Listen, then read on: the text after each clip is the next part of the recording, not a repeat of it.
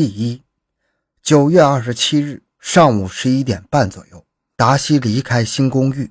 第二，下午十二点四十分出现在学校课堂上。第三，下午一点四十五，一个 ATM 的摄像头显示他在惠灵顿市中心的一台 ATM 上取出二十美元。第四，下午三点三十一分，法学院图书馆的电脑登录记录显示。他的账号当时上网查收了邮件。第五，下午四点前，有目击者看到他背着黑色的背包穿过大街，向市中心的方向走去。第六，最迟在九月二十七日下午四点后，达西的行踪再无法确定。与此同时，搜寻工作也在同步进行着。警方开始调查达西新公寓的所有室友、帕特森母女以及达西的各种人际关系，但是。达西的人际关系似乎极其简单。每周五消磨时光的国际象棋俱乐部也做出了询问，同时电子邮件中也没有什么特别的发现。时间到了将近圣诞，为了仔细确认达西的所有人际关系网，警方调出了达西新公寓的电话记录。从达西入住的那天七月二十四日起，开始排查删除属于室友们的通话记录，然后在最终只留下了属于达西的通话记录里，再逐步确认删除。这时。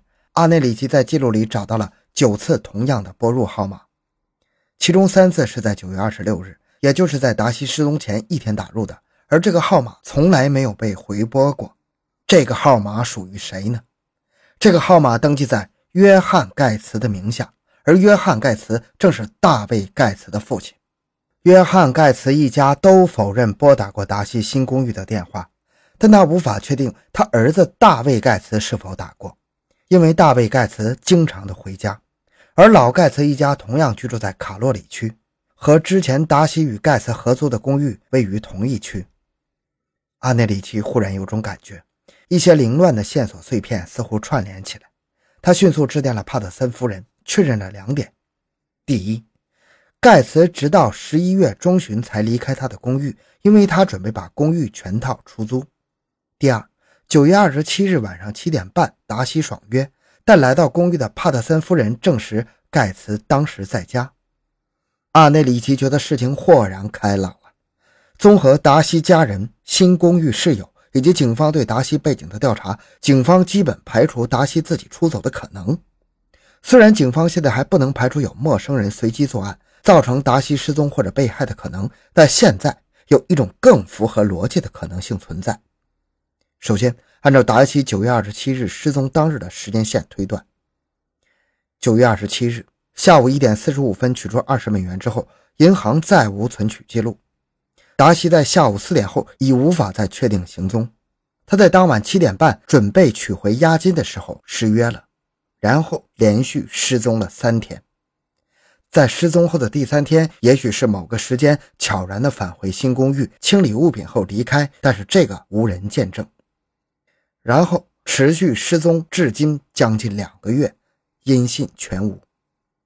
这个时间线让人很难信服。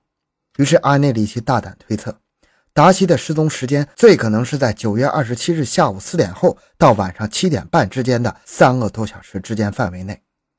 在这个时间段，他个人至今已掌握的最有可能对达西的人生威胁的，只有当时仍居住在卡洛里公寓的盖茨。盖茨也是已知情况下唯一一个对达西表现出敌意的人，但是这个假设推断有个关键因素，因为按照达西新公寓室友的话，在达西失踪后的第三天，他房间的大量个人物品被清理带走，在没有强行进入以及他人的物品丝毫未损的情况下，合理的推断是达西自己收拾物品不辞而别，这就极大的模糊了达西的确切失踪时间，可能误导了调查，因为。如果是陌生人造成达西失踪，他没有必要清理达西公寓的物品。现在的最大嫌疑人盖茨又无法证明他已经掌握了达西的新公寓地址。咱们要知道，他和达西的关系非常恶劣。达西之前在电子邮件中明确表示，他没有告诉盖茨，甚至也没有告诉原房东的新地址。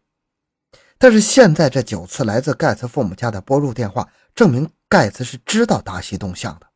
他居然有达西新居的电话号码，阿内里奇能想象得到，当盖茨发现达西居然也逃离时的愤怒。或许盖茨将达西当作自己的猎物一样进行追捕。现在有合理的推断，需要做的就是把推断与事实连接起来的证据。一九九九年底，新年来临前，阿内里奇决定搜查达西的新公寓。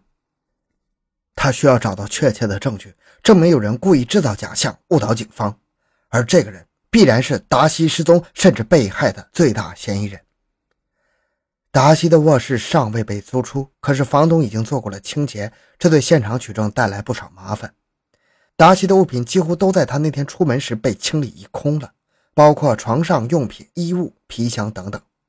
等他们回来的时候，发现达西的卧室的门大开着，整个卧室都空空荡荡的，只有达西原本放在浴室里的梳洗用品被搁置在了卧室衣柜的顶部，而他们都再次确认自己的东西没有一样丢失。而他们回家的时候，包括门锁、窗户在内，没有任何的异常。现场取证收效甚微。